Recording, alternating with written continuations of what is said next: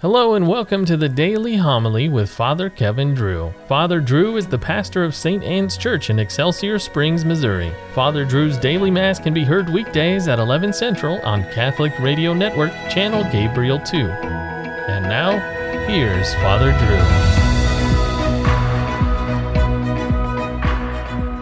Drew. A reading from the book of the prophet Jeremiah. At that time, says the Lord, I will be the God of all the tribes of Israel, and they shall be my people. Thus says the Lord, the people that escaped the sword have found favor in the desert. As Israel comes forward to be given his rest, the Lord appears to him from afar. With age old love I have loved you, so I have kept my mercy toward you. Again I will restore you, and you shall be rebuilt, O Virgin Israel. Carrying your festive tambourines, you shall go forth dancing with the merrymakers. Again, you shall plant vineyards on the mountains of Samaria. Those who plant them shall enjoy the fruits. Yes, a day will come when the watchman will call out on Mount Ephraim Rise up, let us go to Zion, to the Lord our God. For thus says the Lord Shout with joy for Jacob, exult at the head of the nations, proclaim your praise, and say, The Lord has delivered his people, the remnant of Israel. The word of the Lord. The Lord will guard us as a shepherd guards his flock. Hear the word of the Lord, O nations, proclaim it on distant isles, and say, He who scattered Israel now gathers them together. He guards them as a shepherd his flock. The Lord shall ransom Jacob, he shall redeem him from the hand of his conqueror.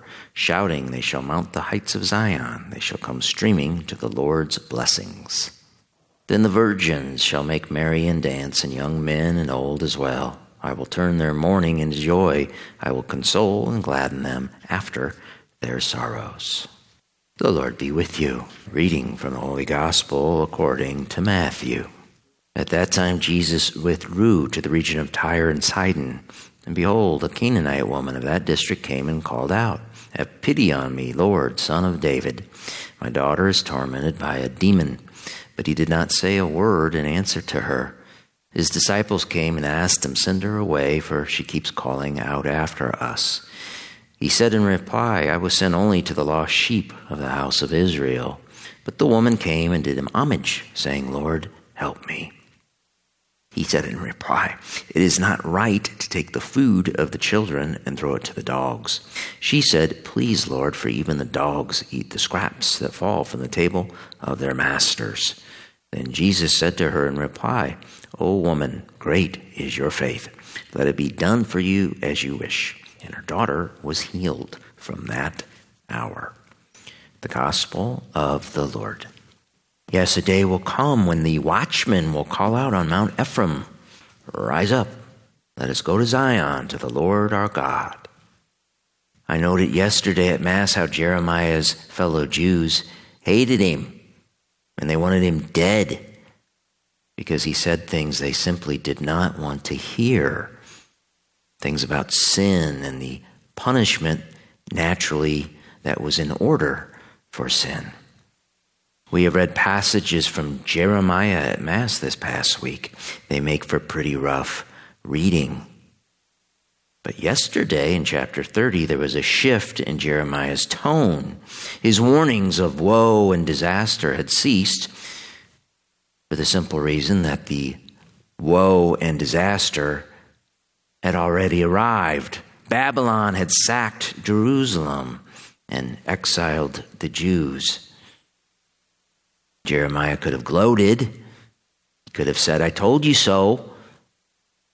But instead, he became a source of consolation. He gave the Jews hope in a very dark time.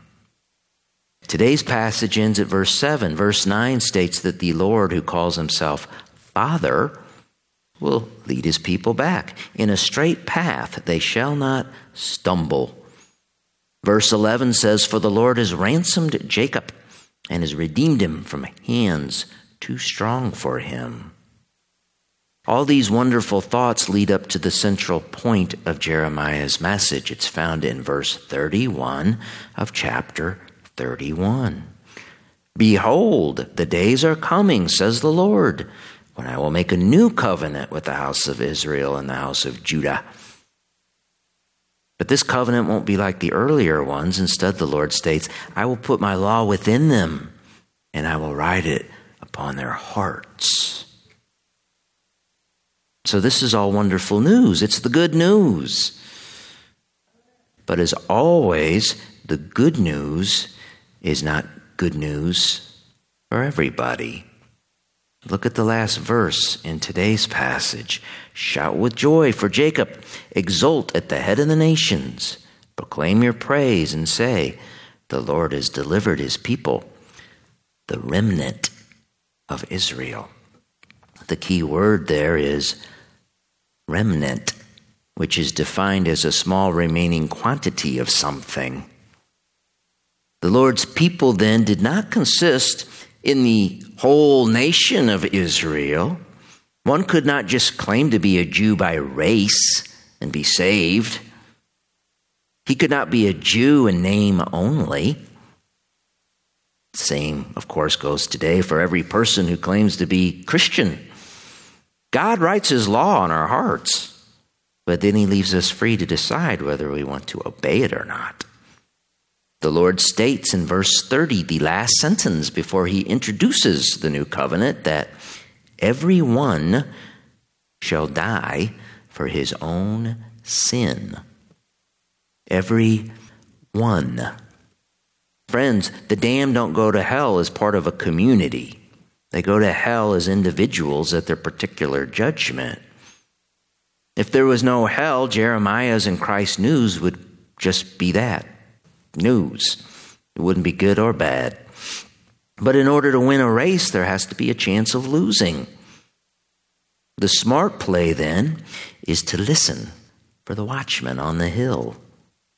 Listen to him cry, Rise up, let us go to Zion, to the Lord our God. That is what we do when we come to Holy Mass, where we are ransomed from hands too strong for us. At Holy Mass, we, the remnant, get down on our knees, and Christ, the new law, is placed within us. This keeps us on the straight path where we won't stumble, the path that leads to heaven.